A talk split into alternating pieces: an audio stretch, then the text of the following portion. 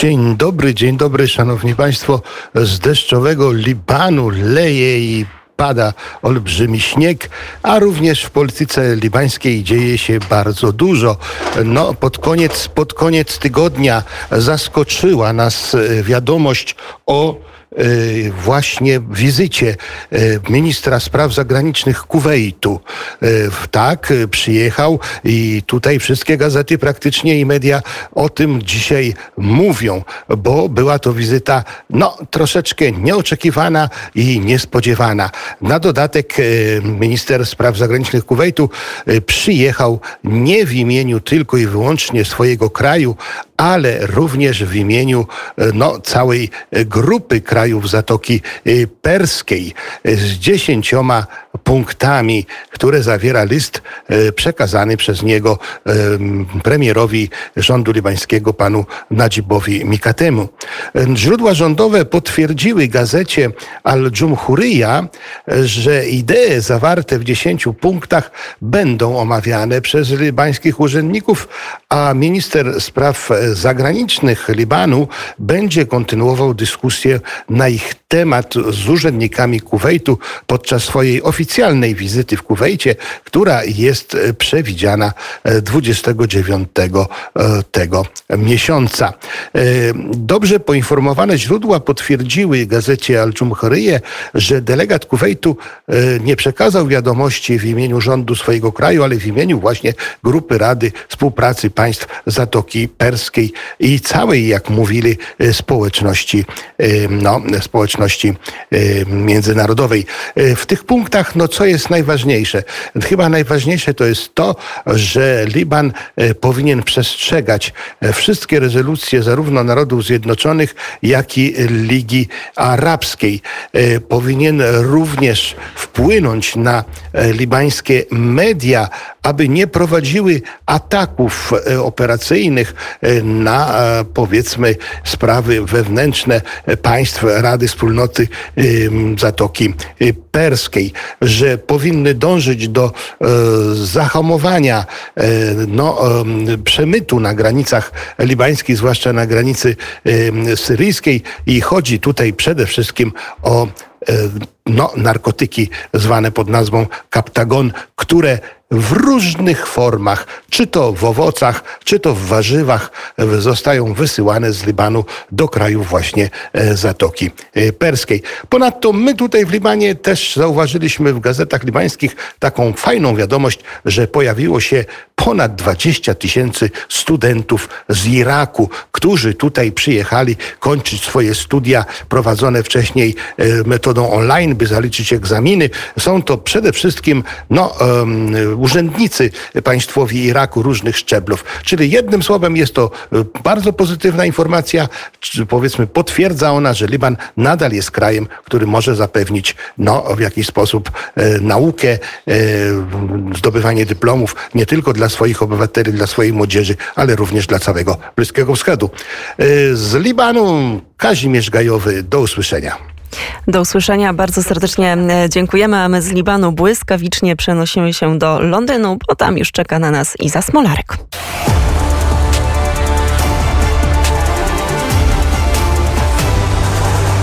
Pierwsze strony gazet.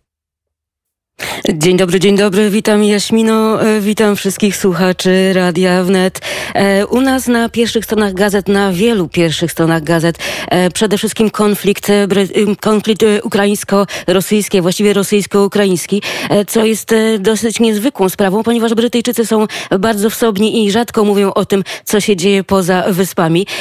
Na przykład The Times donosi, że brytyjscy ministrowie zostali ostrzeżeni, że w razie agresji Rosji na Ukrainę ceny gazu oraz e, paliwa mogą gwałtownie poszybować w górę właśnie u nas na wyspach. Nie ma bezpośredniego zagrożenia brakiem paliwa i gazu, natomiast konflikt rosyjsko-ukraiński może znacząco podnieść ceny do niespotykanej do tej pory w Wielkiej Brytanii skali. Liz Truss, e, minister spraw zagranicznych, wystosowała kolejną notę do Kremla, e, w której ostrzega Putina, że w razie agresji Rosji na Ukrainę Rosję czeka kolejna seria poważnych konsekwencji nie tylko ze strony Zjednoczonego Królestwa, ale również sojuszników Wielkiej Brytanii. Dominik Raab, który jest zastępcą premiera Wielkiej Brytanii, dodał dla BBC4, że z punktu widzenia brytyjskich polityków istnieje bardzo duże niebezpieczeństwo ataku Rosji na Ukrainę. Także to jest dzisiaj numer jeden na wielu, wielu czołówkach tutaj. Poza tym przez, w czasie weekendu przez Anglię przetoczyła się fala protestów pracowników publicznej służby zdrowia. Wszystko to jest związane z faktem, że od 1 kwietnia tego roku pracownicy będą musieli być w pełni zaszczepieni, żeby utrzymać swoje stanowiska, co oznacza, że najpóźniej na początku lutego będą musieli przyjąć pierwszą dawkę. No, ludzie nie zgadzają się z tym i prawdopodobnie czeka nas dość duże tąpnięcie w angielskiej służbie zdrowia, ponieważ już w tej chwili tworzą się ogromne kolejki właśnie ze względu na COVID i na pandemię. Ogromne kolejki do wykonywania podstawowych nawet zabiegów. Tymczasem Walia wychodzi nam naprzeciw i stwierdza, że może zatrudnić niezaszczepionych pracowników publicznej służby zdrowia, którzy stracą pracę w Anglii. Premier Walii, Mark Drakeford, zapytany w BBC Radio 4, odpowiedział, że nie wykluczam, że nasze szpitale okażą się łaskawe dla pracowników z Anglii, którzy stracą pracę. Zamierzamy świadczyć usługi, tutaj wciąż premier Walii, zamierzamy świadczyć usługi medyczne na najwyższym poziomie. Royal College of GPs w Anglii zaapelowało o odroczenie terminu obowiązkowych szczepień, ale mimo licznych protestów i apeli brytyjskie minister, Ministerstwo Zdrowia zapowiedziało, że absolutnie nie ugnie się pod wpływem opinii publicznej.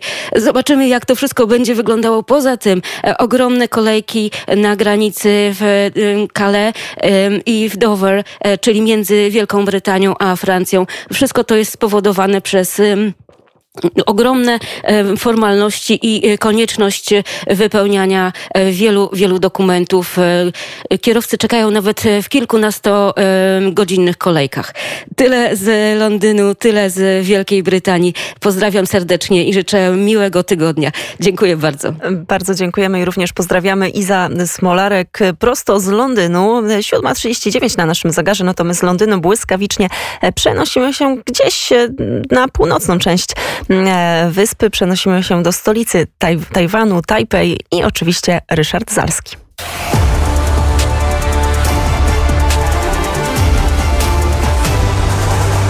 Pierwsze strony gazet. Dzień dobry Państwu w poniedziałkowy poranek. Jak podaje Taiwan News, 39 chińskich myśliwców przekroczyło w niedzielę tajwańską ADIS, czyli strefę identyfikacji obrony powietrznej, co jest drugim największym tego rodzaju wtargnięciem w historii. Większą liczbą intruderów było 56 myśliwców 4 miesiące wcześniej, pod koniec zeszłego roku. Jakie mogły być przyczyny tych odwiedzin? Pierwsze. Dzień wcześniej marynarki USA i Japonii przeprowadziły wspólne ćwiczenie na Morzu Filipińskim. Drugie.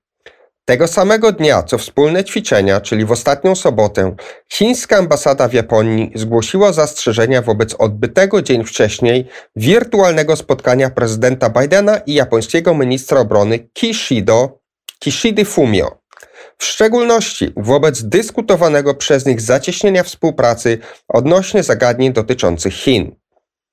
Obie strony podkreśliły także znaczenie stabilności w cieśninie tajwańskiej – Obaj przywódcy opowiedzieli się przeciw próbom zmiany status quo i wywierania presji na wschodnim i południowym Morzu Chińskim.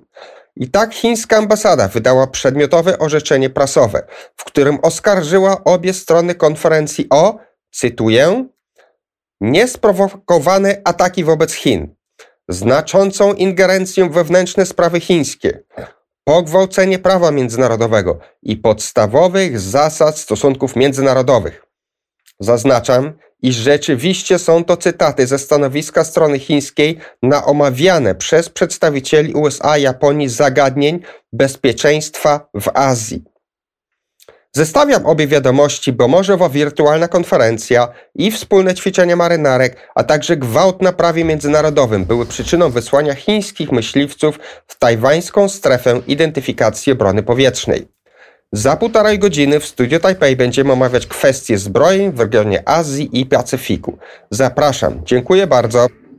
A to, drodzy Państwo, oznacza, że koniecznie e, należy być razem z nami tuż po godzinie dziewiątej. Więcej ciekawych informacji e, prosto z Tajwanu. 7.42 na naszym zegarze. Za kilka chwil Grzegorz Milko i najciekawsze informacje ze świata sportu. Ale zanim to nastąpi, to trochę muzyki e, przed nami, bo radio to nie tylko słowo, to nie tylko polityka, nie tylko sport, to także, a może przede wszystkim dobra muzyka. Skoro o niej mowa, to nie mogło zabraknąć się na naszej liście country i Johnego Kesha.